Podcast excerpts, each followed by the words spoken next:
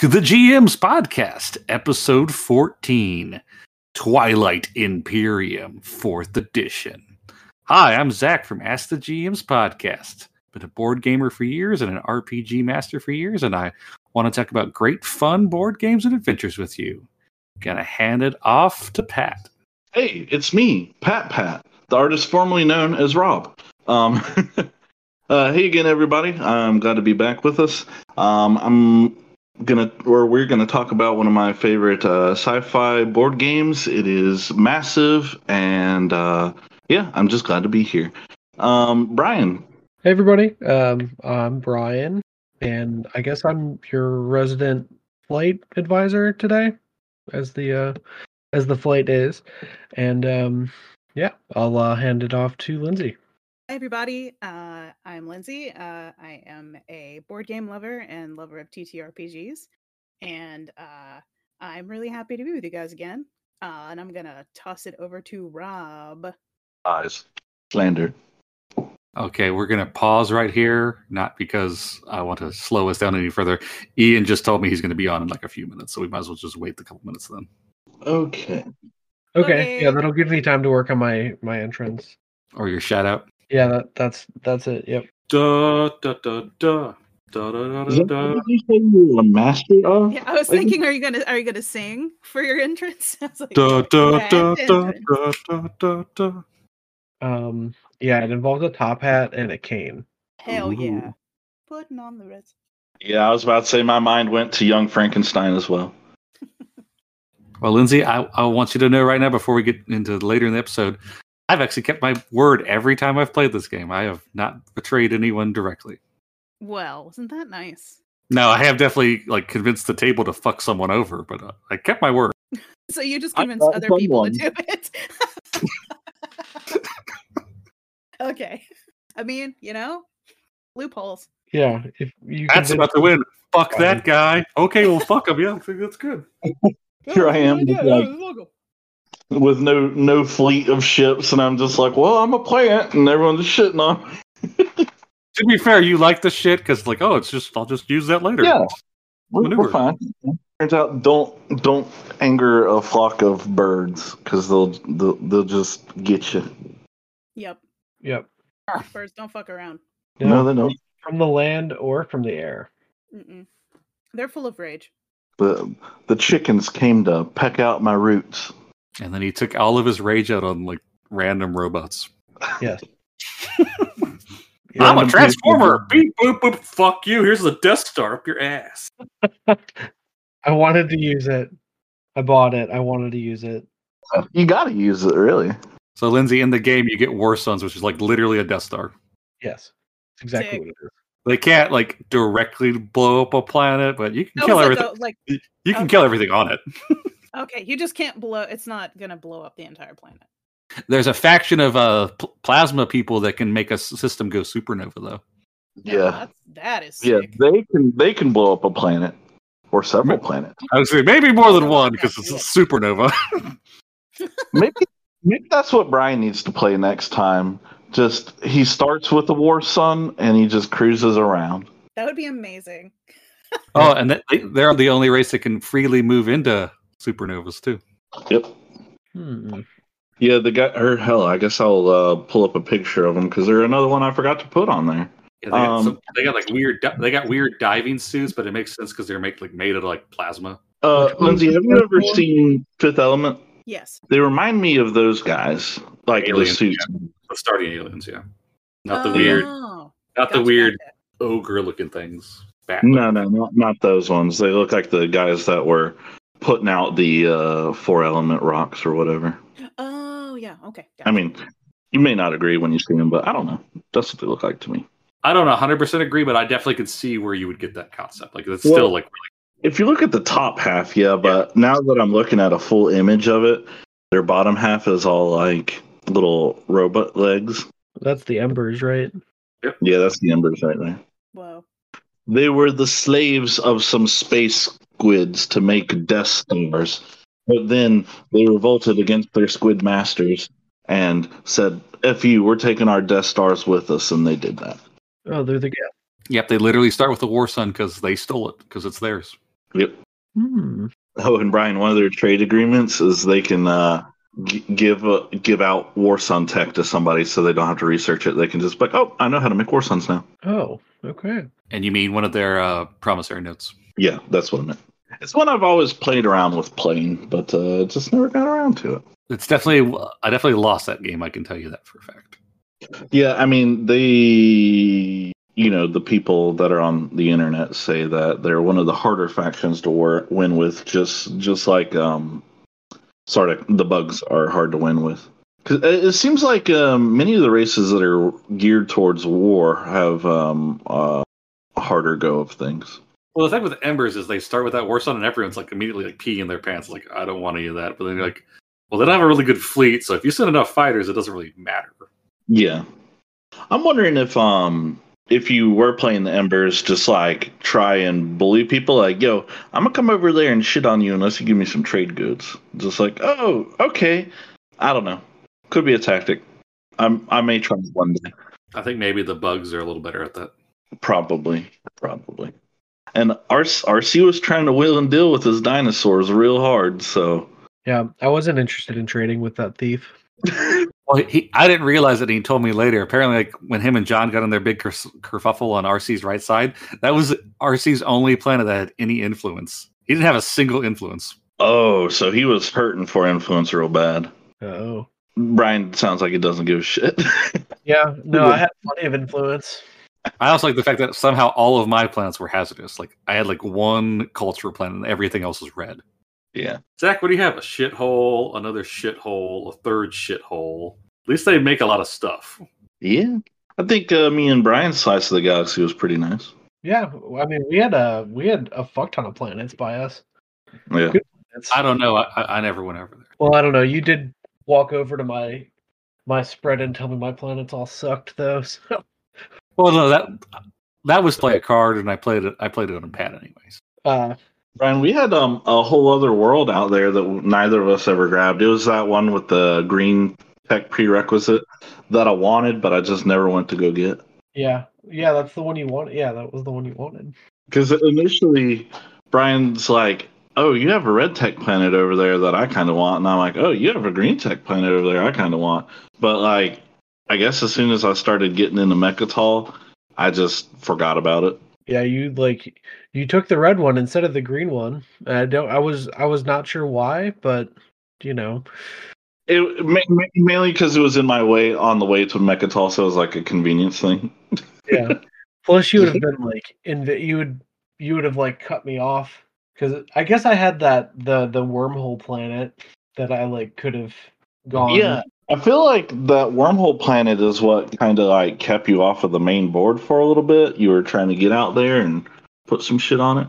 yeah, get that because that planet had I don't know if it was influence or resource, but it was like good and it gave Yeah. me like shit. So Yeah, I had to have something good on it, I believe. that's how I kept. Go- that's the only way I was acquiring trade goods was because that planet I could exhaust it at the end of my turn and just get two trade goods.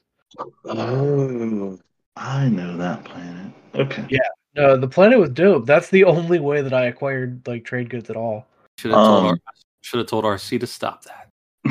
There just wasn't a lot of trading. Well, At least on our side of the table, there wasn't a lot of trading. not a lot of neighbors, and that's the negative of not having the cats. I like the fact that the cats make a lot of trading. It makes a lot of more interaction in the game. I also like wheeling dealing a whole bunch because she does have wares. If you have tr- coin, Have you guys have, have any of you played with the council? that's the that's the new faction. No, was it's Oh, in the mail. the codex. Okay, literally, that's, literally in the mail. Yeah. Have you have you looked into them, Brian? Like, do you know do you know what they do? I'm on fandom right now, like looking at all of the uh, factions. Damn it, it's not a faction. No, there's just a fuck ton of pop-ups on this website. Okay, there we go. I mean, the abilities seem kind of cool. I do like that that they basically start some take someone else's home system, which is a, a very cool way to do a, a faction that there probably most people wouldn't be willing to print. You know, like a planetary tile. Yeah. Hello, everyone. Ian Harper here, and today we're talking about Twilight Imperium 4. And it's a real barn burner because I love those 4X games.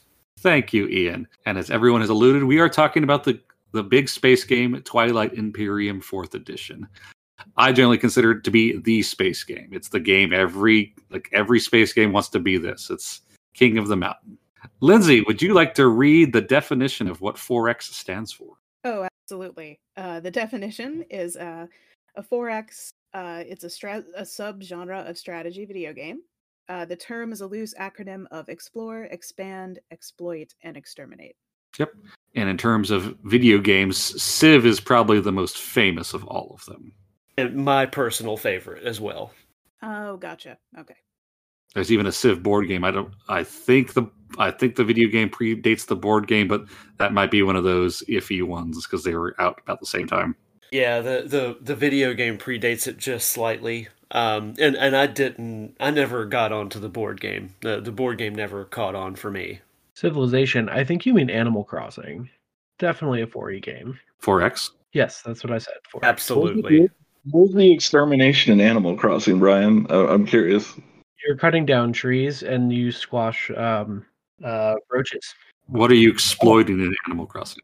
Um, you, you you go to like different islands to go get like resources. So you you know if you need wood and stones, you're laying that island barren and leaving. He's making a strong Oh. case here, guys. It, it's happening. Yep. I know where the exploitation is in Animal Crossing. It's Tom Nook, that raccoon. I was You- about to say you that. drove him your soul. Ouch! It's those fucking nooks.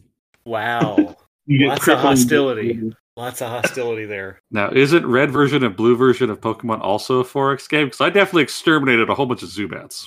Oh yeah. Oh, and and the amount of like the Weebles, the little the little caterpillar guys, took him out. I, Weedle. God. Mm. Anyway. I got a little spot on my butt and my head. Pat, would you like to define for the podcast and our listeners what is Twilight Imperium? Oh boy, Twilight Imperium.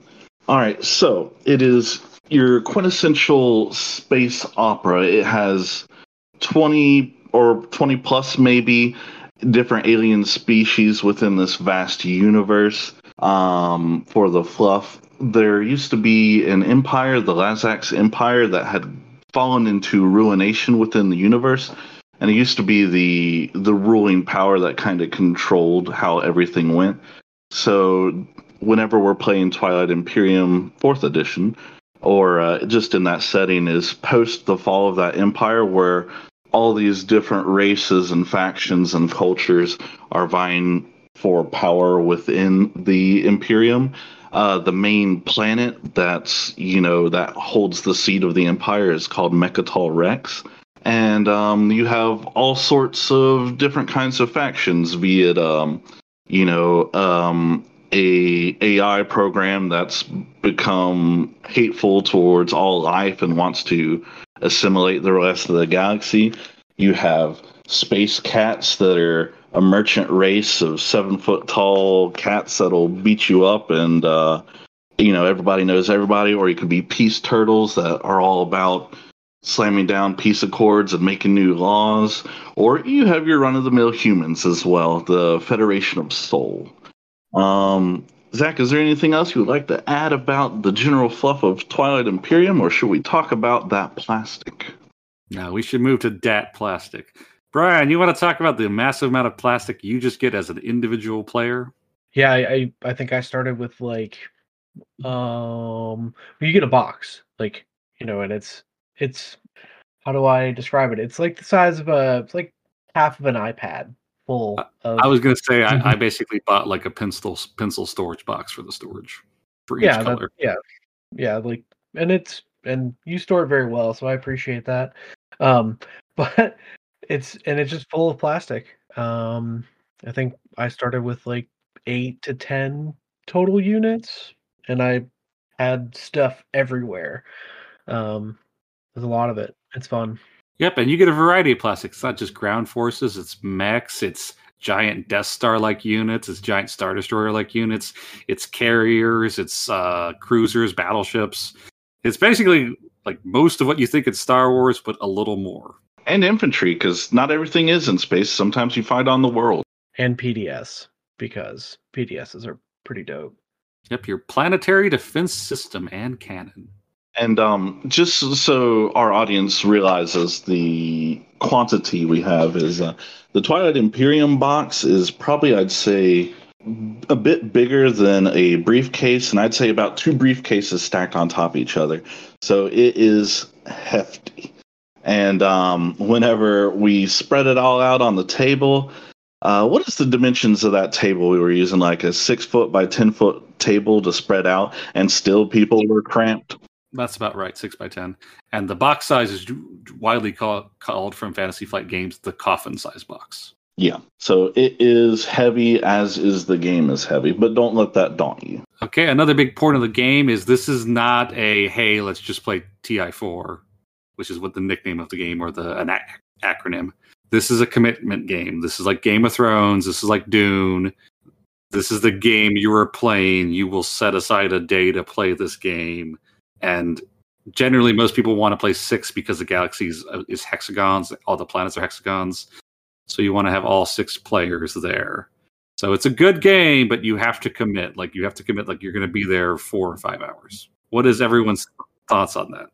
Yeah, you you definitely want to schedule it and get an agreed upon time and an agreed upon meeting place and and as Pat was saying, you need to make sure you have a table that can support that and you need to have a space that can support the size because just to go back to that, that's the that's the first most obvious thing about this game when you unbox it is we're going to need a large space to play this. Uh, I recommend uh, planning your meals. Maybe you're probably going to have two meals while you play this game might want to have that prepped out and ready to go. Um, but yeah, you you definitely need to commit some serious time to this and and and avoid bailing if you if if at all possible. It's a marathon for sure. Um, where Seven Absolutely. Wonders is a sprint, this is a marathon. Yeah, I think the fastest I've ever played it is three and a half hours. The two times that I played it, it was both four hours and i think one time i had to leave because it was because it was just running too long. But yeah it, it easily goes into four hours or more. Now it can be trimmed you know if you have a table full of people that are well versed they know the motions they know their strategies like you can you know chew it down more. Um but don't let it be daunting. It's not you know five hours or six hours of strenuous, you know, debating and head scratching. There are some debates, but it is very entertaining. Oh no, and and to that point, Pat, it's it's very um, it's paced in a very good way, so that to to your point, it's not you're not under the gun. It's not stressful at all. There is going to be some downtime, so you've you've got time to chill out and you know chat while things are going on and it's not you're not having to be totally tuned in the entire time. I mean, it's good. You, you want to pay attention, but you don't have to be on like the entire time you're there. Yeah, and I will say that the second time was considerably easier. Like, have knowing how it, the game was played, a lot less anxiety playing it the second time. Well, not only that, like it seems like the game is more intimidating than it actually is. The actual play is super easy. You you basically have three to four options on a turn, and a lot of them are very clear. Like this isn't a good move to make right now, so I'm not. I'm going to say that option for later. Yeah, you can, you can boil it down to, oh, I'm going to move guys over here to like either fight or posture them to fight or defend a border, or I'm going to go over here and build some stuff. You know, it's it, the actions themselves are simplicity. The complexity comes in, you know, your decisions that you make. Okay, well, to get into starting the game further, Pat, would you like to start discussing the three phases of play? Okay, I'm definitely going to mess them up. Um, but is it the strategy phase, agenda phase, and what's the other phase I'm missing? So I believe it's strategy phase, action phase, resolution phase, and the, the agenda is like a sub phase of that. Okay. So within the strategy phase is when you're collecting your thoughts, what you're about to do before the round. There are seven strategy cards. Is that right, Zach? Eight. Eight strategy cards. And um, what these vary from, you know, one, they determine your initiative order within the round. So that is important in itself. But it's kind of um, an extra option, a boon that you can get, and you can get it just for yourself. But there are, you know, subsets of that where other people can benefit off of what you pick. So there's many layers to that. Um, but Yeah, it's, once it's, you, it's kind of like uh, if you ever play like a drafting game or like a certain type of card games where like you get to take the major action, but everyone else can kind of follow your action as like a side. Yeah, so you can't um, bogart all the abilities of the strategy card. You know, other people do participate, um, but they can be such things as building more buildings in your area, or hey, I'm I dictate, you know, who gets trade goods, and I'm going to be, you know, the head of the merchants this time, or one's warfare where you know you can move your ships really quickly and aggressively onto somebody, potentially fight with it. Or uh, it could simply be, oh, I want more cards, or what is uh, diplomacy? You can select a system and be like, oh, nobody can fight here. You know, we're we're gonna have peace here. So those are kind of the varying flavors of the different strategy cards you can get. Um, then we go to the action phase, and this is where we're going to spend the majority of our playtime in. And this is the one where it's like, oh, you activate a system, you move your ships in there, you build some stuff in there. That's that's the major moving of the pieces within the board. And then the final phase is whenever we get to clean up, reset everything, refresh all of our planets. And then once somebody activates Mecatol Rex, the big important planet at the center of the universe, then we get into the agenda phase. And that's where we get into all the politics and voting. You know, some of these agendas could be as much as like, oh, um, you know, there's a tax on fighter ships. So now instead of paying one dollar for two fighters, you have to pay one dollar for one fighter. Or, you know, hey, let's destroy half of all the dreadnoughts, and some player has a lot of dreadnought ships, and they're like, no, we don't want that to happen. So that's uh, just a basic breakdown of the different phases. Yep, that's a pretty good breakdown, Pat. And you are right. The importance of the first phase is like whatever role you pick of the eight, like really changes your turn. And it's usually the phase where people spend the most time before they start taking actions. Is they're strongly consider like, what do I pick? Yeah, what do I need to do for this whole round? For for me, this is the most challenging part of the game is figuring out which role to take right at the beginning. This is always the the bit that challenges me the most for sure. Uh, This is where the biggest piece of strategy. This is like like you guys were saying. This is the foundation of your strategy for that turn, and um, it, it can it can sometimes um, be the difference between winning and losing. So um, this is this is a, a tough part for me usually. And um, just a pointer about this phase, and just kind of about this game in general. Um, it is a massive game. We were talking about a six foot by uh, ten foot table that we were playing on, and that wasn't even enough room. So oftentimes you'll find yourself way on the other side of the table from these strategy cards. And say you're a new player, you don't know exactly what every strategy card does. Or over there, and you know, I'll talk about the main objectives, your main goals. They'll be on the other side of the table, and you can't see them.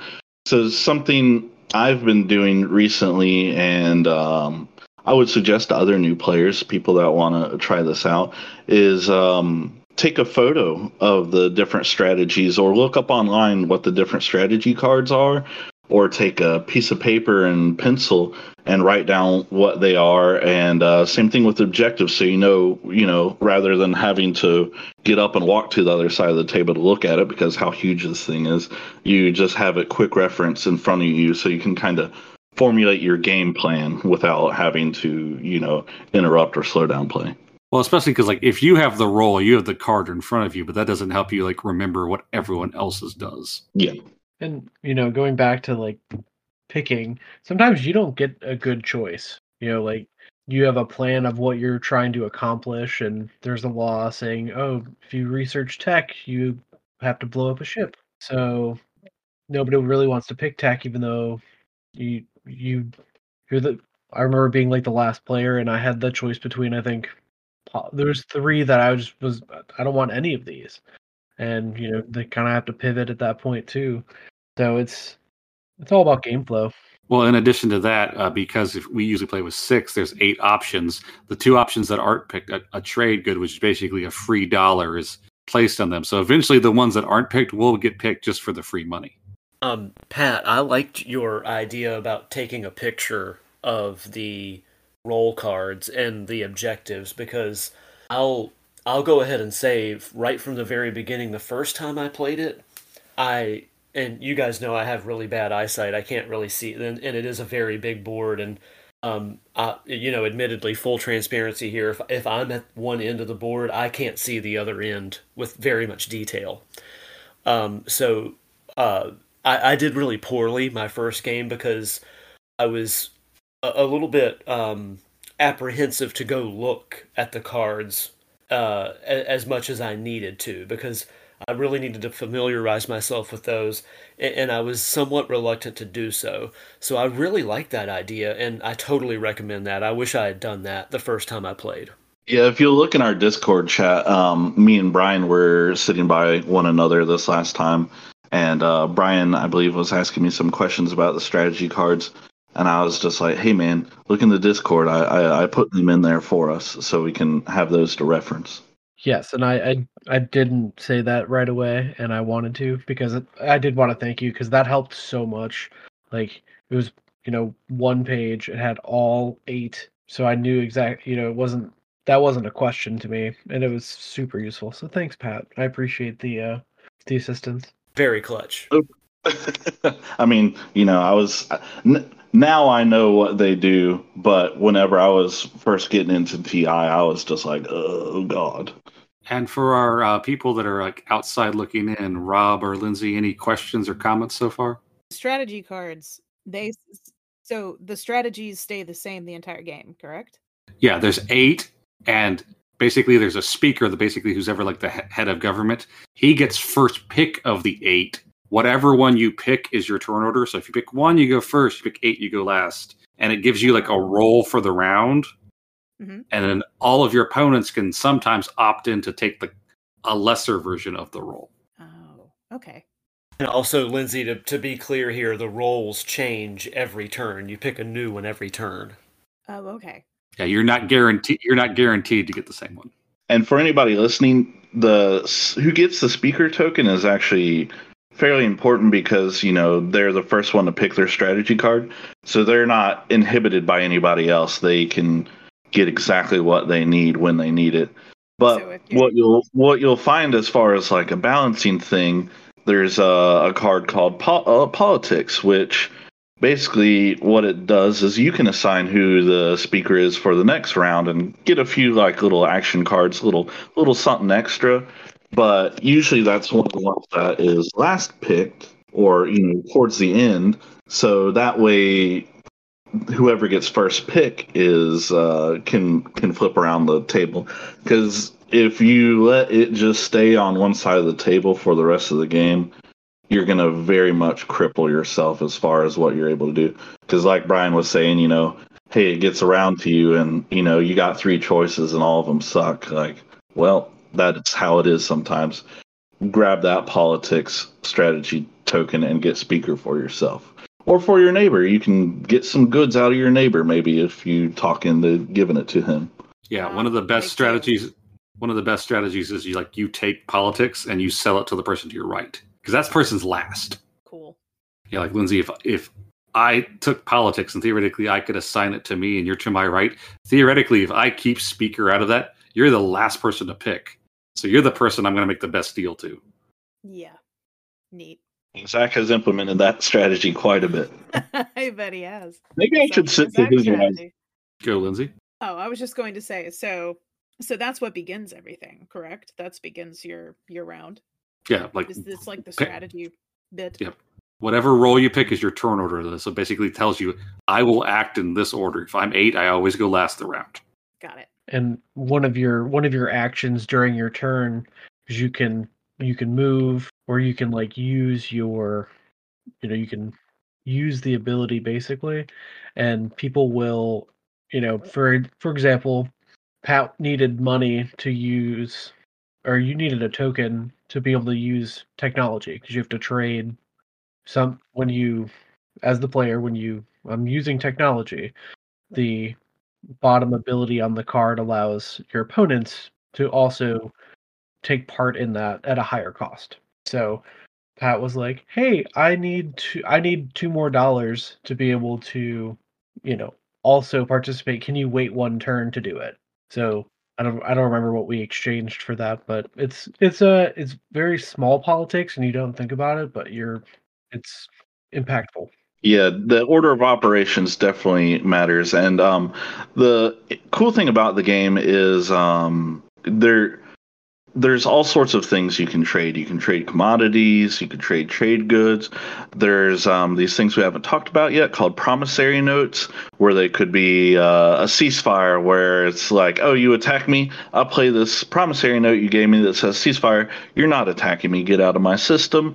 Or it could be as powerful as support for the throne, where it's like, oh, here's one victory point. I want you to uh, fluff wise win the game but uh, it's kind of um, a hardcore handshake agreement like we will not kill each other.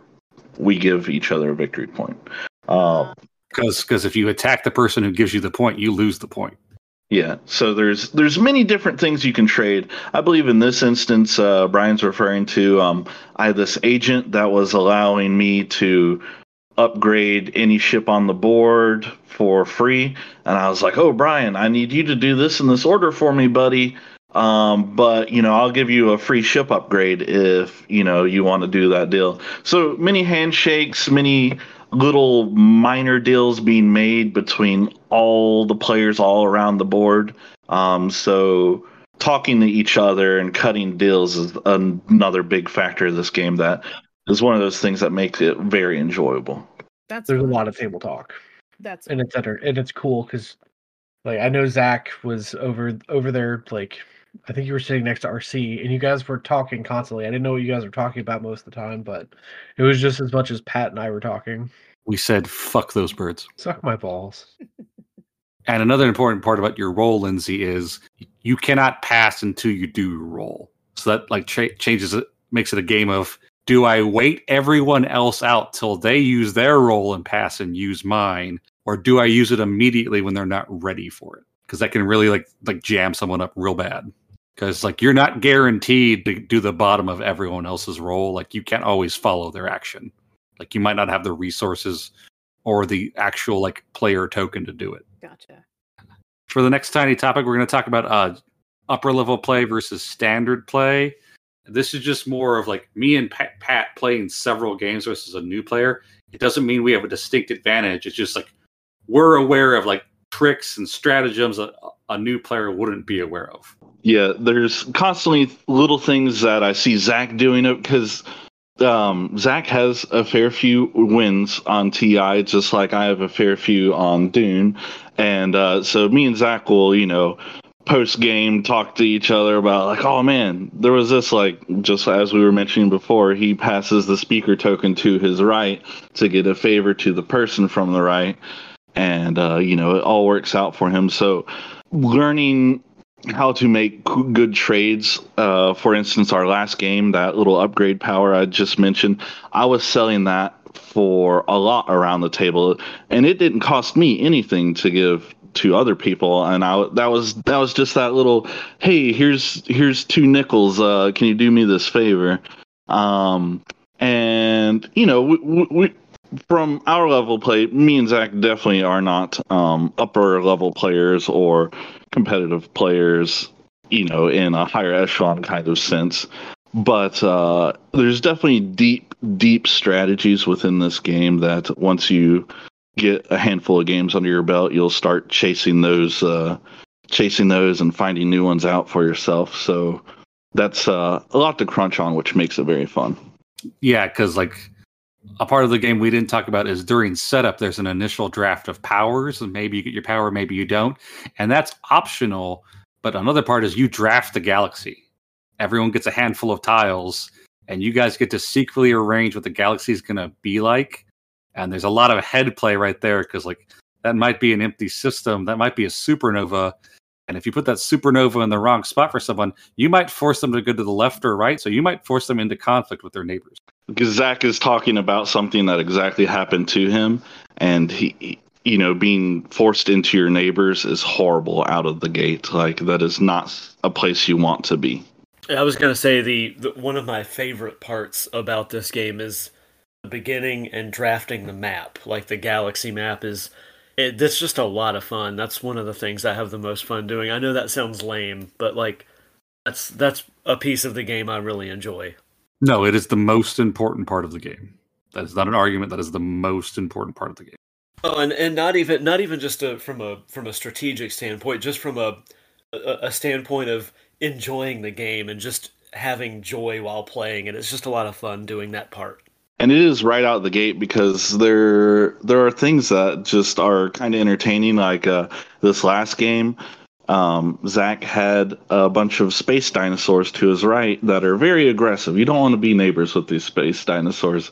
So essentially, there was almost a uh, a line of uh, red red you know potentially bad tiles between him and the dinosaurs, kind of blocking him off, which was uh, funny to see. And um, other things that could be you know revealed by these tiles is say i'm just going to pick on rc because he was the dinosaurs. He had a wormhole right beside him and then somebody across the board had the opposite wormhole and they're like oh no terrible space dinosaurs that want to eat me can pop up right here on my front doorstep. So i might want to like put some people there to kind of stop that from happening. So it, it's just so fun out of the gate I believe Pat. That's how I lost the fir- my first time that I played. I, I got knocked out really early because there was a wormhole. I think it was um, I can't remember who we were playing with. It was, it might have been Dave maybe, uh, but Oh, Dave. yeah, and, and it might have been I, I can't remember, but there was a wormhole next to his home planet and the, the matching wormhole next to mine, and he just snuck right in there while I was off. I, in TI four, I have a tendency to go off and explore too much and not go after objectives. I just kind of wander off, and um, yeah, he just took my system out while my dudes were out on a five year mission of exploration. Yeah. Well, exploring isn't bad because in uh, TI4, the Prophecy of Kings expansion that we've been playing with, you're really kind of rewarded for exploring as well because you can go out and get these space relics that do potentially crazy things like blowing up a system or something like that. And um, then even even in the hazardous tiles or the voids of space there's these um, technology you can get called dark energy tap where you go and you look in there and that's you know any potential relic and has higher levels of goodies. So you know being out exploring wasn't necessarily a bad thing but maybe next time if he has a wormhole to somebody else's wormhole. You might plan for that contingency. Going back to the uh, the tile placement, I believe when we started, it was Zach had like you had basically a straight to Mecatol, and that's about it because RC was taking up a decent amount of space already, and you had you know going from your home system there was two reds. I think I believe I placed one of those.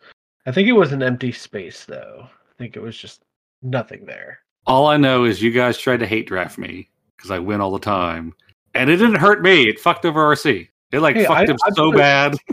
I put a red tile directly in front of my home system. And I feel like Right. I, I feel like I pl- I feel like this was the second game I played. This is sounding really familiar. No, this is this is the most recent game. RC was to my right, and I was last in the draft, which means I got like two picks. So I basically just seeded my own little sys- my own section. Fine. RC basically got all the splashback. But I will say, Zach, I hate to hear that they were going after you like that.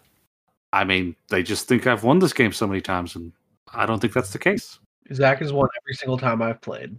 I've uh I put that really dangerous red empty space tile right near you, Zach. It- you know, I knew it was gonna mess up your day. He, he sounded so pleased to say that too. Like like he got a lot of joy from that. Yeah, that. it was there was some mirth in there. Oh no, I have had, I have had the supernova actively put like right by me multiple times. Yeah, it wasn't as bad as all that, right, Zach? You had no supernovas near you. Also, Pat has learned his lesson. He's watched me score four points in the single turn, and this is a first to ten game. So that quickly became, oh no, Zach is forty percent of the way there now. All I have to say is that uh, the strategy card um, number eight, which is Imperial. Um, don't sleep on that. That's all I can say. It helps you win games. Explain. Explain. So Uh, eight, So, or go ahead, Zach. eight. If you pick the role, you have to go last on the turn. Okay, it's worth it because of what it does. If you're not the player that has eight, you can spend a token from your pool and you can draw a secret objective card. You can only ever have three secret objectives total, three at all, scored or unscored. So getting more of those is a big deal. But if you if you're the player who took eight, you can score a victory point if you have the center planet Mecatol Rex, or you can score a uh, publicly face up objective that hasn't been scored yet by you. So you can score ahead of time. Yeah, you can accelerate all your scoring and get extra things to score on. Oh, so you can kind of you can kind of come from behind pretty quickly. Yeah, or jettison out front real quickly. I mean, it's it's all about acceleration, and I've seen many a time where um, because Zach seemed sometimes, or I'd say you know maybe about sixty percent of the time, kind of runs like a skeleton kind of fleet bare minimum, because he, uh, you know, Zach, I'm gonna pick on you here a little bit, but like he'll he'll send out a a, a lone ship over here that has one job to do. Then they do their job, and that ship's dead to him effectively. so, Yeah, no, so I definitely run my- and score, score, score. I run my fleet and how I play this game like I'm a, an executive at, at a company. It is what gets me the point the fastest. I don't care about anything else. Oh, that ship blew up. It got me a victory point before it blew up. I don't care. Meanwhile, um, the rest of us at the table are like, "Yeah, I got this. I got two War Suns and this big armada." And Zach's like, "Yeah, that's cool. I just won though." So pretty, but I won. No, one of the last games of the third edition we played is Pat is getting crap from one of our Gregs the whole game, and they both run at each other, and I'm just like, "Hey guys, I'm about to win. Screw you!" It's like, "Okay, I'm still just winning, but you guys keep It's this fight up." amazing. it's amazing. And you, yeah, I don't know why this Greg called me out at the very beginning of the game. He's like, he, and I think he was on the other side of the universe or something. Yes, literally, literally across the hex. And he's like, Pat, I'm gonna come kill you. And I'm just like, okay. So I build up this whole big fleet and then I just drive it down his throat. And, and Zach's like, about to win, guys. And I'm like, yeah, that's cool. I'm I'm I'm winning over here. I'm having my, my best life. well, no. And what's funny about that scenario is that same scenario has happened multiple times in different games. Like Zach's about Oh, to yeah. uh, Zach's about to win, and it's two people that aren't about to win squabbling and ignoring him. No, there was definitely a point where I was contemplating what I was going to do, and I saw like a space. I was like looking at a specific hex, and I swear Zach saw me look at it because you know Because he's paying Zach's attention. Because he's paying attention. right, and and he's like, "Oh no, you don't want to go there," and you know. I should have I should have definitely gone and like impacted his plans um when I had the opportunity because I was already done obliterating Pat's armada This is not a game where I'll claim I'm going to win until I've already like sewed it up in a bag. So this last game, I'm going to win. Are you sure? It's like I have 11 points out of 10. You guys already, you guys already lost. Yeah. Yeah. I want to go there. Brian was too busy eating his salad. By the way, I was playing a plant race, so No, Now- we did a, we did a good job of, of trading uh victory points though. Because you got you Oh. got the planet, but then I destroyed your fleet with my flagship. So we, we basically traded victory points at that point. Yep. And speaking of deals, Pat, do you want to talk about how Tim like roasted you out of existence? Well, so before, okay, well, well, I'll, I'll, I'll, I'll say this little nugget, and then we'll. I believe we should carry on in our uh, categories. But um, so I was playing the Xxcha or Za Kingdom, the turtles. I I like the peace turtles. Turtles. Yeah, I love the space turtles. Um, they're I'd say probably like in a medium tier kind of race. But the turtles are guess what? They're very defensive. They really are all about their borders. And um, I believe Tim was the Nekro Virus, the really killy. Um, uh, they kind of look like the machines from the Matrix, Matrix. third Matrix. Yeah, um, but they're all about killing sentient life, and they also will research all your technologies by killing you. So I had this really uh, nasty neighbor, and I was, you know, a little peace turtle over there. and uh, I had many opportunities to shoot these PDS cannons because not only were the turtles PDSs better, um, my flagship was also able to shoot in neighboring um, systems. And so I had multiple opportunities to shoot this little Nekro Virus crawling through my slice of space. But Tim, you know, was bending my ear, whispering sweet nothings in there. And so I was just like, yeah, yeah, you get a free pass. And then, you know, he just just murders the crap out of me like in one real quick sweep. And uh, I think that is the moment whenever I said, never again will I be a, uh, you know, free pass kind of turtle. I think my next iteration of turtle gameplay is if you come to near my borders, I'm just going to shoot you regardless. Um, Never again. Be... Get off my property! I, never again will I be a free pass kind of turtle. and, and, and just get off my porch kind of turtle. Just to just to be clear get here, off my lawn. Just to be clear here for the listeners out there, that's what Pat is describing as classic Tim. Oh no, super aggressive will like roast you immediately. He, he he will never forgive the fact that I called out that he was going to win that round. So I banded the entire table against him. They blew him out of the water, and then like after the dust settled, it's like, oh, I can win right now, and I just like stole the victory from him right there. But that being said, Tim, if you're listening, I still love you, buddy. I just don't trust oh, you. no, absolutely, yeah, mad respect. Okay, so we're gonna swap over to races if everyone who's played a couple races want to read or mention their two favorites, that'll work. And then if anyone, any others come up, we can talk about that. I'm going to start. Uh, my two are the Space Snakes. I always forget their name. Uh, they have the amazing ability of always going zero in initiative, and it's a big deal. You can pick any of those role cards, and your number becomes zero. You're always first every round. And they also get to like psychically retreat from combat. So like if they think they're going to lose, they can just like, "Hey, I'm leaving." They could slither on out of there. Yeah, and they're or uh, for their name, they're the Naalu, and um, their big thing is prescience. You know, so they always have that that ahead, you know, kind of tactic. Hence why their initiatives um, always zero. And um, Zach, do you want me to go a little bit more in depth on them? Go for it. Okay, so big things with the Naalu is they can kind of dictate when they're going to fight, which kind of leans into their little prescience kind of abilities. And basically, whenever somebody activates your system, i.e., coming in to attack you, they can use a token from their strategy pool to be like, oh, well, my fleet's going over to this other system, and they bail out of the system before they ever get attacked. So that's a big move that they can do. And other thing that is uh, unique to them is they have some of the best fighter ships, which are just the smallest spaceship you can get, but they kind of have a swarm mentality and can kind of just overwhelm you with the number of fighters. So that's big trademarks of the Naalu. Yep, that's very good, Pat. And like just to cover, like that's how crazy some of the powers can get. The fact that you're always first every turn is massive. Uh, my next one are the Hacan, also called the Space Cats. Uh, they focus on trade. Uh, you are not bound by the borders. Everyone else, when they have to trade, has to be an immediate neighbor with someone. You can trade with every player as soon as the game starts. I love wheeling and dealing, so you can do it immediately. Also, if someone picks trade, they can't like punish you. You can always have your commodity, so you're wheeling and dealing the whole game. Like the Ferengi.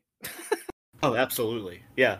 Or the if anybody plays Skyrim, uh, the Khajiit, the cat people, they're they're invaders in uh, El- the Elder Scrolls series, very similar.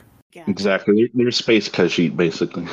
It's um, real. It's real fun if you want to have like a load of cash the whole game. Yeah, and there are some objectives where it's just like, hey, pay this much cash and you get these many points, which for them is anything. And also, trade goods they can be influence as well as resources. So not only can you you know buy spaceships and you know units with it you can also buy votes and whatnot with trade goods as well so it's a very versatile currency which could make them a very versatile faction um brian do you want to go ahead and talk about your birds yeah uh, the argent flight um i probably don't know as much as pat does but from my understanding that they're kind of a once slave race that broke off and does their own thing. Um they're uh, they're very strong as far as you get to start with two techs, two out of three, um, and very useful to start with because you can research if you get you know if you get to pick your tech option your first turn you can research and you know double up and make your they have a really good cruiser. Um and uh, yeah that they're fun. Um i i was in contention for most of the game. I know i started out really quick. Pat said it multiple times to me. He's like you're already you're at you know i think i had two victory points by the end of round two. I was you know i was keeping up pace. Yeah. Um, Brian's early game was very on point for that faction that he was playing. And uh, just a correction, it's not cruiser that they care about; it's the destroyers. And the biggest, yeah, you're all right, buddy. Um, and the biggest thing about that faction is their destroyers are probably one of the best um, best units per cost in the game. And uh, the big thing about it is destroyers are meant to be anti-fight, or they're they're meant to fight swarms of fighters, like um, the Naalu and the Argent Flight. They would be, you know, prime rivals. Snakes and birds hating each other. Guess what? but uh, the fact that the destroyers anti-fighter barrage normally only hits fighters, but the Argent Flight's destroyers, their anti-fighter barrage, once they kill all your fighters, any excess damage that they do will roll over to any of your ships with sustained damage, which is the best ships in the whole game. So as far as uh, you know, races go, the Argent Flight are very defensible combat tactician kind of fighters. And uh, yeah, they're they're really good at some warfare because I was trying to drive into Brian's space and uh, I found out it was a bad idea real quick. Yeah, I had the I had the upgraded planetary defense systems, and I believe my hero, that's the middle guy, right? Know Yeah. your command. The commander. The commander allows you to add one die to every skill roll, like roll for a power that you have. abilities. Yeah, so like my planetary defense system allowed me to fire from adjacent hexes, and I had two. So when he like showed up, there was I think three different planetary defense systems that were just bombarding your uh your fleet to begin with. Yeah. And um, as far as like fluff for the Argent Flight, um, as Brian said, they were kind of a fledgling kind of race, and uh, they were under the yoke of the Mahact gene sorcerers, and they just kind of broke out from them and kind of were getting out into the galaxy. But not only are they a defensive kind of tactical race, but they also have um, something that they can do in the agenda phase where they cast an additional number of votes equal to the number of other players. So they're not just primarily combat. They do have a little bit of stuff to do in the agenda phase. Yeah, that was that was nice having. You know, I feel like every time I voted, I voted with at least ten votes because we had six players. So, and I had plenty of planets that had uh, influence, so it was easy to easy to spend it. They also look rad as fuck. I'm just saying. I'm looking at the picture now. Oh yeah. and um their flagship which this is this is where it um kind of confused me their flagship's name is Quetzalcoatl which is like an aztec uh like veiled serpent deity which i i found was interesting that their flagship was named after a snake A snake. Well, it's also a famous bird in South America, are Quetzals. It's also a, a big dinosaur, uh, winged dinosaur as well. interesting Ian, is there any races that you remember playing that you uh, enjoy? There actually is one. Um, and Zach, I don't know if you remember, I might have played the same race twice, the two times that I played the game. I like the that race that starts with their flagship. I think it's the Space Nomads. Is that right? That's yeah. Nomad. Yep. Yeah, I like those guys because the and when I go trolling around in the galaxy just looking for stuff, I feel safe in my capital ship, man. I'm just saying. Yeah. So um so I'll I'll do a little rundown on the Nomad for you, Ian. Do it, as man. far as the flow, the Nomad, he's kind of a shadow broker in the uh, Twilight Imperium universe. He always seems to show up at the right place at the right time in pivotal events within the universe. And um, what the Shadow Broker is, he has this cabal of agents that are from all different races. I believe he has a Ghost of Creuss, a Hacan, a human, and somebody else within his retinue of agents that he has. And um, you know, they he has a lot of political pull, and uh, he can also have like a whole lot of money at any given time. He's kind of a jack of all trades and um, they reflect that on the tabletop. Oh, also, they think he he's a time traveler as well, or has time time related tech. Oh, sold! I, I Um, love this race even more That is now. so cool. Yeah. I love So- that. Such a sucker So- for time travel. Uh, yeah, I, he might be like um, a Doctor Who of TI. Anyways, so how they reflect that on the table is he has his flagship right out the gate, which what was what Ian was referencing, and um, that's that's his that's his limo, that's his ride, that's his jam. He's showing up wherever, whenever around the galaxy in that ride. It's basically the Starship Um, Enterprise, dude. When I'm play, when, the last time I played with the the the no, I, I was just cruising around like it was the Starship Enterprise. Yeah. Yeah. Um so whenever he was one of the races that came out of the Prophecy of Kings expansion, which introduces uh, a few different components within the game.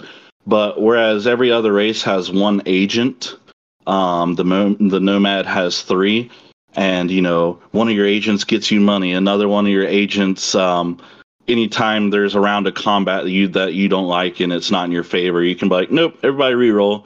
And um, another agent is able to, you know, have troops move tactically around the board. And these are things you can sell to people as well. Um, uh, his commander allows you to get your flagship back for free. So, you know, the Nomad really cares about his super awesome, dope ride to the point where he can get it back for free should he ever lose it. Um, maybe a little bit of time sorcery is involved there. And um, the other thing about the Nomad faction, wherever he has a mech, you can treat the system adjacent, or you can treat the mech is at the adjacent to where the flagship is. So, for instance, say you have a mech on a planet, you know, way out from where your flagship is. You activate a system beside it. Bam, your flagship teleports from one side of the board all the way to another side of the board, which people weren't necessarily counting on. So that's how that all kind of translates to his fluff. So it's like a time travel warp. He can warp to his to his mech. Yeah. Warp. He can go to where he needs to be when he needs to be there.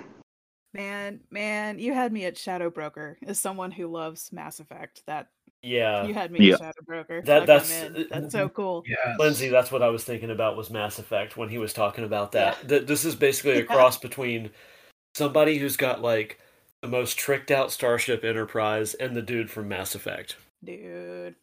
Cool. Yep. Cool. Um, let's see. All right, so Ian's laid down. Lindsay unfortunately hasn't played yet. We'll we'll get her there eventually. She might want to play the Nomad. I kind of want to play Nomad right now. Uh, he's the next one I want to play. I haven't played him yet, but he's definitely uh, high up on my list. I want to play the Can I bug race ask- next. The the bug race is the one I want to play next. Oh, you want to go on hard mode? uh, Zach, what what two races do you think I should talk about for mine? Because I mean, in on all honestly, all of them are really cool. Um, I think Lindsay Um, had a lead had a lead in, but we can do your two races next too. oh, uh, what was Lindsay's lead in? I was just gonna ask, can I ask about a race? Because you guys sent Sure. a bunch of photos. Um Sure. what who who are the this uh this lion race, it looks like. Oh, that's the Hacan. Those are the cat people. Gotcha. Those are the gotcha, wheelie dealy trade people. Gotcha. And then the Yeah. um and then the uh you guys were talking about um the T-Rex people.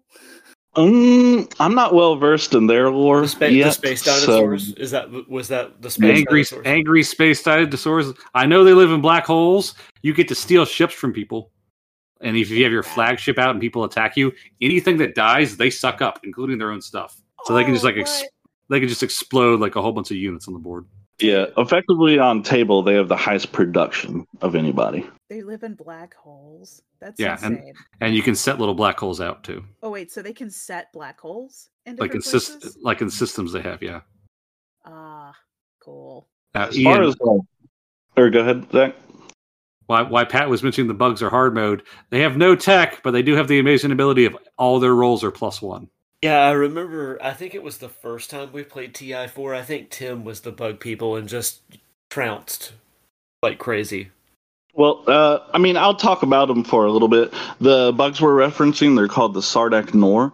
Um, and, you know, because this is a big space Whoa, whoa, opera. whoa, whoa, sir, sir, sir, they live on Klendathu. That's yeah, they live on. Well, that's where I was going with this. Um, there's a little bit of reference to a lot of sci-fi in this game, and as Zach said, they're from Klendathu, which, if anybody knows, is from Starship Troopers, and they're essentially the bug world of Starship Troopers Yep. and they like violence.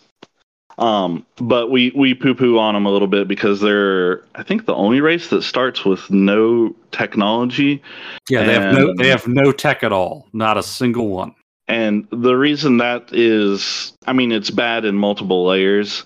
But uh, the reason me and Zach like poo poo on them quite a bit, and a lot of the online community does, is a lot of the objectives are geared towards you having techs of multiple types or kinds.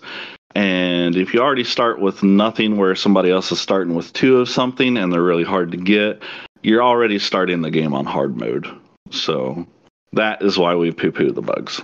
Gotcha. What about the little goblin guys, Zach?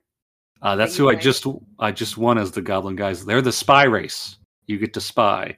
You have the amazing ability of you have no maximum hand size of action cards, and whenever you draw one, you draw an additional one, but have to discard one. And as a special action on your turn, you just get to discard one and pass for a round. So you can literally just wait everyone out. Oh wow. Okay. Cool. Um, I guess as I, I think I'm going to talk about maybe two races. Go for it. um, of kind of uh, I guess I'll talk about varying types. Um, so the first one I'm going to talk about is called the Mentak Coalition. Um, what their shtick is, what their fluff is. is um, they were all prisoners of the previous uh, Lazax Empire, and whenever that crumbled, hey, guess what? No more prison. So they all banded together and made this Mentak coalition. So they are they are pulled from every single race, and being prior prisoners, they're all about you know skullduggery and being rogues and uh, ne'er do wells and being pirates, space pirates. Um, that, is, that is incorrect, sir. They're from Space Australia. they're space Australians. I, I sure. was gonna make an Australia joke, but you beat me to it. I mean, they are from a penal colony world, so. Gotcha. Um, but that being said, how that translates to the board is, um, I don't quote me. I don't have the names of these abilities in front of me, but um, they have one ability to where if any of your neighbors have gain more than three trade goods via tra- or if they gain any trade goods and they have three or more from any transaction. So I, this is something I learned uh, the other day, Zach. A transaction could be a promissory note, trade goods, commodities, um, Yeah, it's it's any wheel anything. in any deal that you make, they can go over that. they can reach over to your little trade goods pile and get their grubby hands on one. And by neighbor, it's not necessarily who are sitting to the left or right of you, it's who you have a unit near. So they have these fast little cruisers that are specific to them as far as like the technology of these cruisers. And uh so they're able to shoot them out, you know, far into the universe to get everybody to, you know, won't you be my neighbor? And uh, dig their greedy little paws into everybody's trade goods. Um, the other part is their cruisers uh, have an ambush ability to where they can they can fire first and then go into combat. So they're all about quick and fast and greedy. And I think they have some um, interesting tech to where and this one's a big one. Um, anytime you spend a trade good, it's worth two trade goods. So maybe maybe it's a counterfeiting ring they have, and they they just double up their trade goods. I'm not sure as far as the fluff yeah, that's what I was Don't they, thinking. don't they have a tech? Don't they have a tech where if they blow something up, they can make it? Oh, it if if one of their things blows up, they get trade goods as well. Because I guess they would have salvagers or something. No, I But- thought they had a tech like if you blew up a war sun, you could make a war sun. No, not not that I know of. Not that I know of.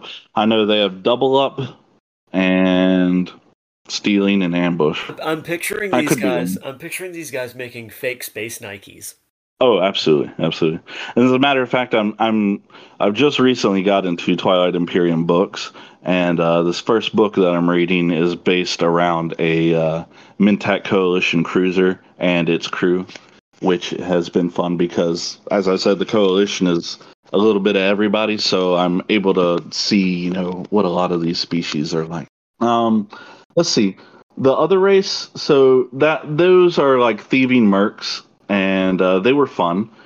Um, another race I'll talk about is another one of the big ones, uh, like probably original races, and one where I got a win with. They were called the Barony of Letnev. Now, as far as fluff for these guys, they come from a world where the sun was either too much too much for their planet or scorching scorching the surface, so they were subterranean dwellers, and uh, so they have you know they have an affinity for the dark. They hate the light so on and so forth. Um as far as like a translation for us they're space elves.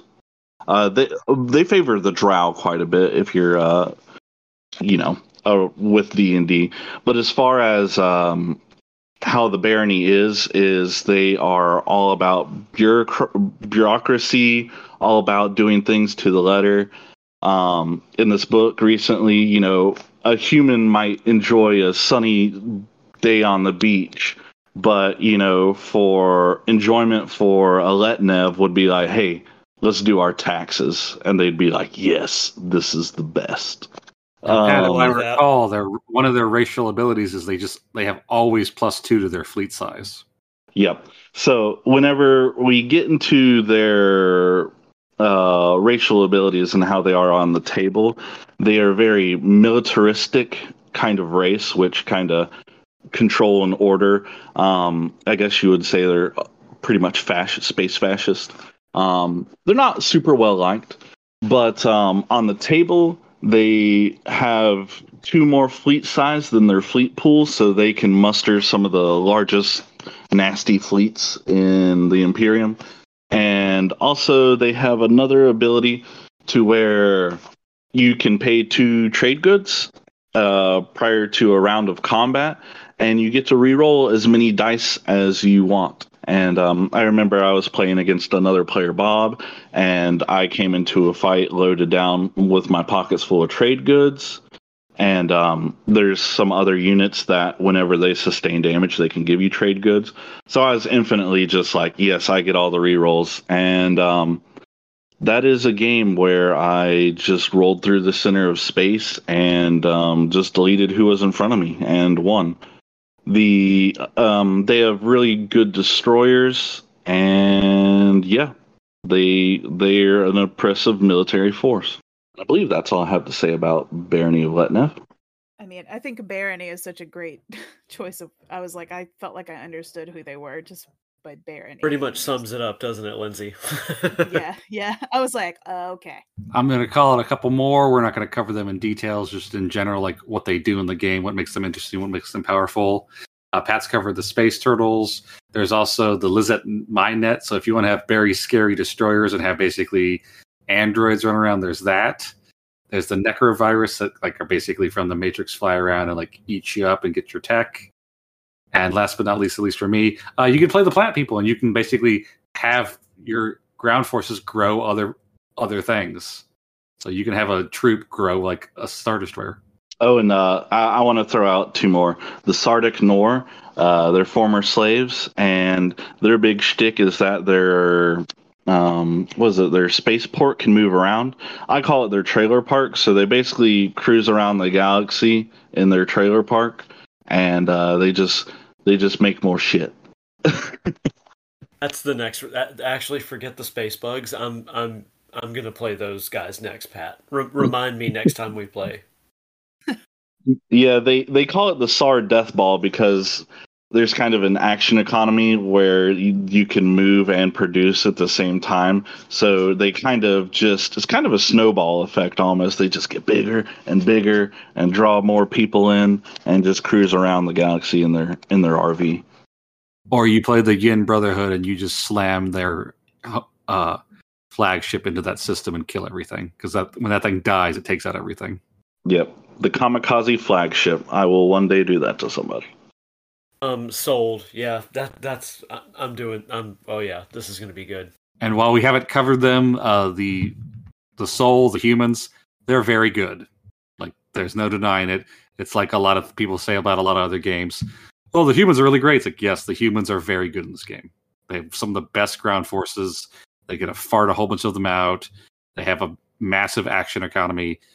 You're not guaranteed to win if you play as the humans, but you have a good advantage.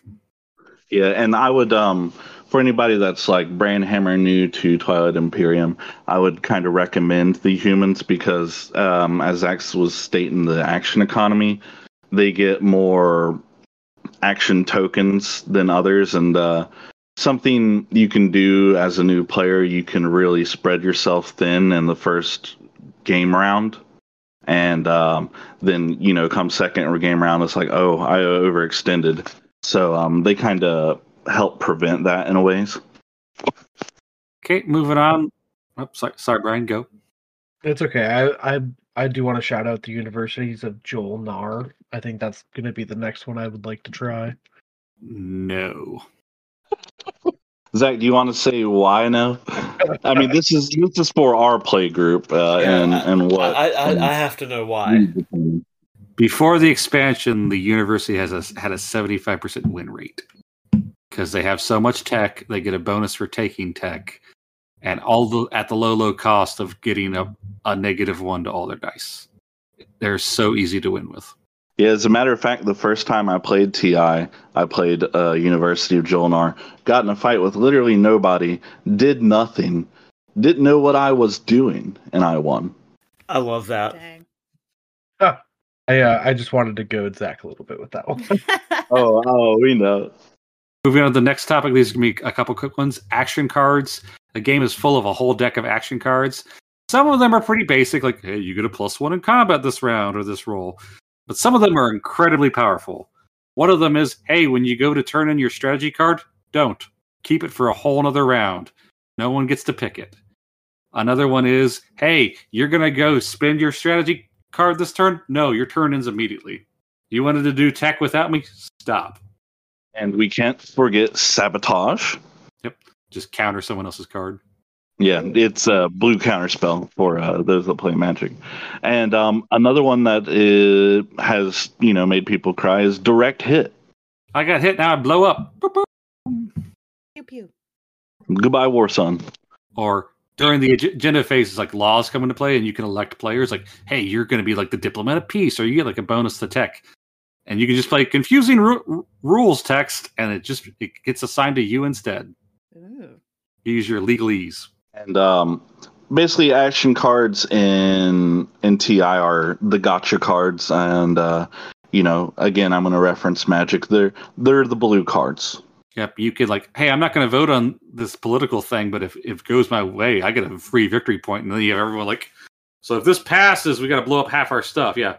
But if it fails, he gets a victory point. Like, God, blow up half our stuff because like the agendas are laws, so you pass new rules in the game. yep. Every technology you research, you have to blow up a ship. Not a fun law. Yeah, that sounds pretty mean. Next quick topic, I'm going to cover tech. I personally think the tech deck should be reworked. I pretty much never want a single yellow tech, and I barely ever look at the red ones. It's just blue and occasionally green for me. How about you guys? I don't know how you guys feel about it. Um, I'm going to say it all very much depends on what faction you're going for, because uh, with most of the factions, your faction specific tech uh, are usually always great to get with your faction, um, and you got to chase those prerequisites. Um, Zach, do you want to talk about two of the colors of tech, and I'll talk about the other two colors of the tech real quick? I guess I'll do blue and green. Those are the ones I know the most. All right. So, Lindsay, just as a reference, every player gets a tech deck in their color. So you get a whole stack of cards in your color. If you're playing black, you get black. And the techs themselves come in four colors yellow, green, blue, and red. There's also tech for each unit, so you can improve all your units. And then your faction gets two tech. So you get a lot of options. Okay. And then how the tech works is if it's a base tech, you just have to take the technology role or start with it and you just have it. And then as you get more in one color, you can build on it and get better versions of tech. So this one requires two green. Okay, I can get more tech there. And then unit techs might require a variety of colors. The War Sun's hard to get because you need two yellow and two red, or at least two yellow and one red. It's a lot. Okay. Uh, yellow is primarily just about saving money. Whenever you build, you get a discount, or hey, your space stocks build plus one more. There's a variety of them. I'm not gonna like claim every single one. Yeah, I would say yellow. Yellow is utility and defenses. And then green is kind of uh, either you're gonna get like stuff about your ground forces, or you get stuff about your own economy. Like you get more action tokens back instead of what everyone else gets. You get to draw more action cards. I know I switched, Um, that, switched that up on you, Pat. But yeah, I was about to say you got other colors on me, buddy. Um, but yeah, um, so red is typically geared to the war techs. Um, usually, a initial starting one's plasma scoring, where your PDS get an extra shot. Um, but yeah, red is everything aggressive like that. Like Um, and stuff. Yeah. And then we blue is all about maneuverability. Um, why one of blue the- is the best. yeah. Um, blue, well, in his opinion, but uh, it, it's high up there. It's high up there.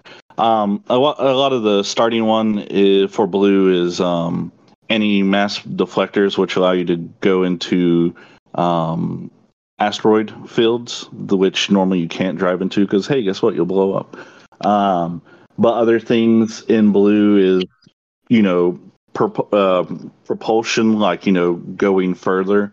Um, and there is Dark Energy Tap, which allows you to explore special areas within the universe. So, exploration, speed, mobility is blue. Cool. Yep. And tech's important. It's probably like when someone takes the tech role, everyone at the table spends a good seven minutes like looking at all their options. Yeah, and the the technology strategy card is. I I know we've pa- or we've gone past that point as far as strategy cards, but there are a handful that get picked all the time, and tech is one of them. Makes sense. Yeah, because if you take it, you can possibly make two tech versus everyone just making one. Yeah, that makes sense. So, Lindsay, this is where I screwed up in the last game. Is I did too much exploring and I just didn't care about tech at all. I was looking for the cool little artifacts in space. I mean, I understand that too. So, Ian, it sounds like if if you want to go space exploring again, um, there's this faction called the Rish uh, Rishaka Alliance. It's basically these um, mercenary cats. It, do you remember uh, Mad Max Beyond Thunderdome, Master Blaster? Oh yeah, for sure. It's that, but with cats and a, a little pygmy baby. And a mech. What? What? And and a mech, yeah. But they're they're all about exploring space. That's what they love to do, and they get um, the it's easier for them to do it, and they get extra benefits for doing it. So Cool, because that's Maybe what that- that's what I like to do when I'm playing TI. yeah, Sounds like you. Yeah. be be Master Blaster. Yeah. Now, uh, I know we've talked about Mecatol Rex and the fact that it's the center of the universe. We've also failed to mention that the first person to get there and using influence land people there, you basically like land like diplomats there, you get a permanent victory point. And once you do that, you unlock the government for the rest of the game, which is where the agenda phase comes from. Which some people, such as the turtles, they really care about the government and they want that to happen. So you know, might be an early game goal for them. and we've somewhat mentioned it. Uh, the agenda phase, how it works is basically two cards get pulled each round, and they are they tend to be laws. Like it is a permanent effect. You're all voting on like, hey, you you can't use wormholes, or hey, you can use wormholes interchangeably, or hey, everyone has to blow up a number of ground forces, or hey, everyone gets additional ground forces, or hey, this one player gets gets a victory point. That is that is stuff that can be voted on. So a lot of wheeling, Um, dealing, a lot of politicking.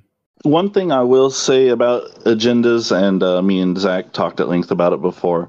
Um, we think maybe it can be fine tuned because there are many agendas that come up that most of the tables like shrug. I I don't care about this.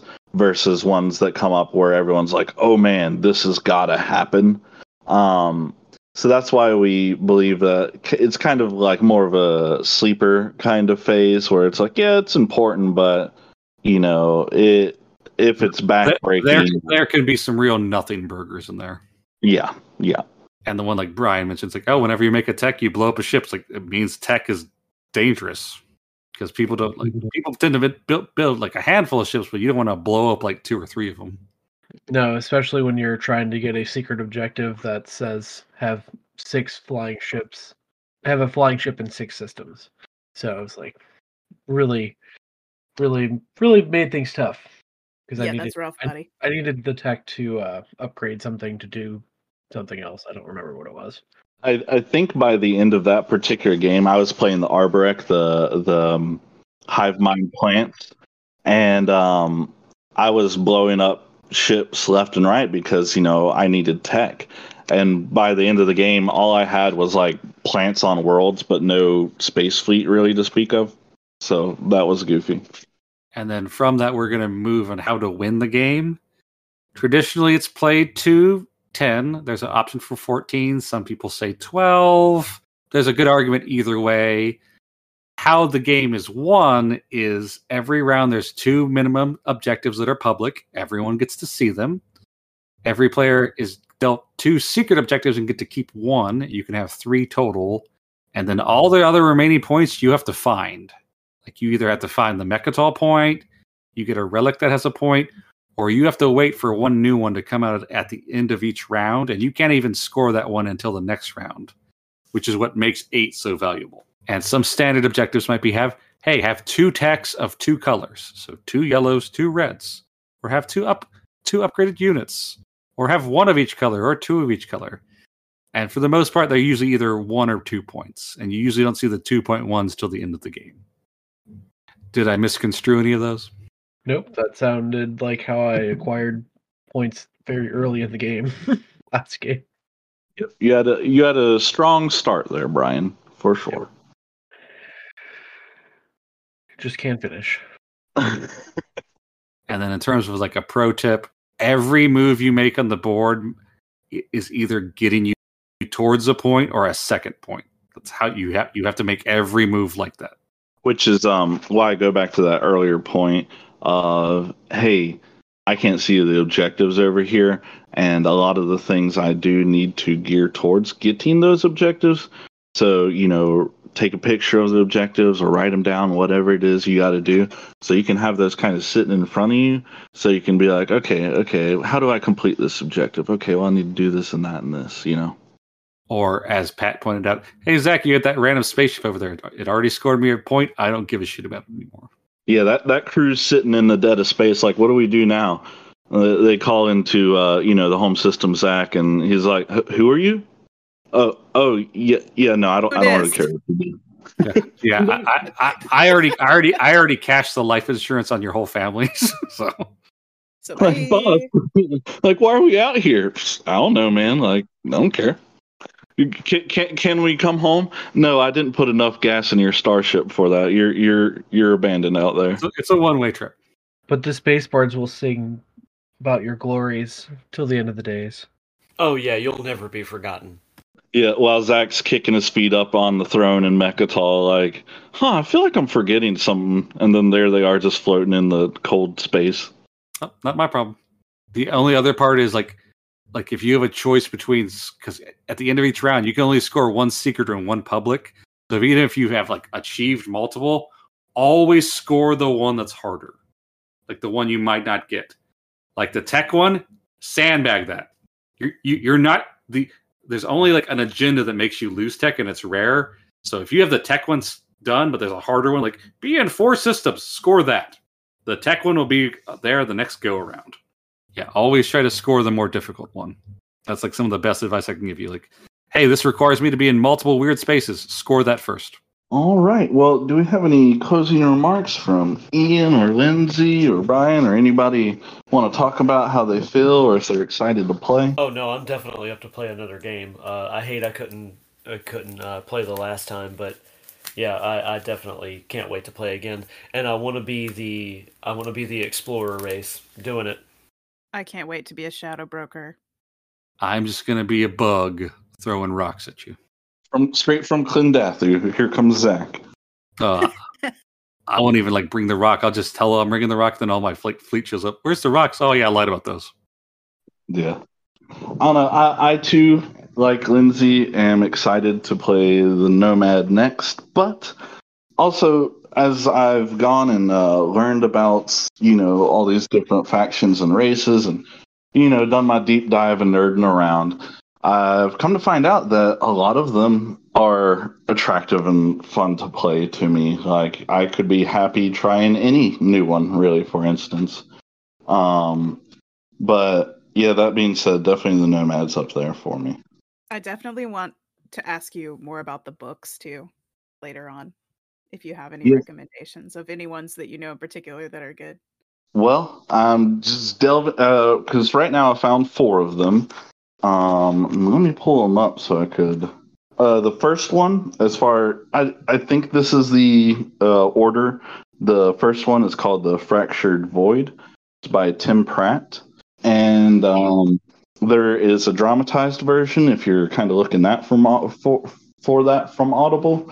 Um, it, the, as far as the author is concerned, it, it seems um, like they're a young author. They, you know, I don't know what else they have under their belt, but it is uh, definitely fun, uh, space romp, enjoyable. You know, um, and it's for me. I just de- I wanted a different uh, viewpoint other than the back of these character sheets that we have for information into the Twilight universe. It just sounds fun. Which um we, we didn't mention there, Zach, the the back of these character sheets, because on the front side, as far as like player aids go for this game, you have all your units and your faction abilities and all the meat of what you really need to see. But on the back side, there's a whole page printout of the fluff Yeah, you- and the lore of the You get like four or five paragraphs, yeah, of like this is what I am. Rad. Yeah, so there's definitely a lot to chew on, and whenever you're playing the game, you know, I mean, we're all playing, you know, make believe games like be it Shadows of Camelot, and we're playing Knights or whatever. It's always good to get in that kind of headspace or just RP a little bit with you with them. Well, I would say that that's one of the advantages of TI is like, yeah, there's a, a lot of tiny rules, but the game is very fluid in terms of like, no, you just you're taking very simple actions, but yeah, role play your race, like have fun doing it. Like I was over there conniving as like those space goblins. I I backstab people all the time that whole game, but I Oh yeah, and that's that's what they're about. And a lot of these powers translate really well to what the fluff says about these characters. I could just imagine you as space goblins over there, Zach. oh yeah, I, I went to everyone halfway through the games like, give me a card or you're discarding half your hand. What? I have all the information, my spies. Yep. Yes. He had a secret spy network, Everyone's and like, uh, yes, he did. everybody ignored him, and it worked out greatly for him. So, It did. Yep. Th- There is Um, no war in the galaxy of Ba Sing Se. Well, I I know who I'm going to be next time, or how, who I want to be. I think I want to be the council. The new guys. Yeah. So, is there anything you can tell us about them there, Brian? Because I I have read nothing on them. I've just seen a picture. All I know is Um, that they pick three different races and they get one of the home systems. That's the one I know for a fact. Yeah, you get to you get to choose an unplayed faction from a, among the Mentak, uh, the Turtles, the Flight, and you get to take that um, faction's home system, command tokens, and control markers. So, and then you get to replenish commodities at the start of the strategy phase to get in. Um, then then you gain one trade good, and anybody that's in a uh, hex adjacent to Mecatol Rex, uh, or no, sorry, that's not it. I thought there was a maybe that was one of the other ones. I don't know. I, I feel like I just want to try the new one because yeah. Um I'm also uh excited to, you know, see everybody tomorrow at Cape Fear uh games and um sideboard. Uh shout out to them for being awesome and hosting our um marathon games. Absolutely, love those guys. They got a new chicken salad sandwich that looks real good. I can't wait to Oh, try it. I'm so sold. excited. That's it. That's the one. That's it. That's it. We know. So how do we feel for Uh, I was going to say sci-fi and chicken salad sandwiches. That's where we're at now. yeah. I think next week we're going to cover uh, Castle Amber and uh, White Plume Mountain, two D and D uh, Funhouse dungeons. We can find out about the super tetanus. Oh yay! Oh. I love super tetanus. It's like deadly. Isn't normal tetanus? It's, it's super deadly. Super. And uh, if you made it to this part of the podcast, we'd like to thank you and uh, appreciate your viewership. And uh, we hope to see you guys next week. Thank you, everyone out there. Yeah, Thanks, great. guys. Great. Thank you to all your listeners, and I hope you have a great evening and or a great day, depending on when you're listening. Cheers. Bye.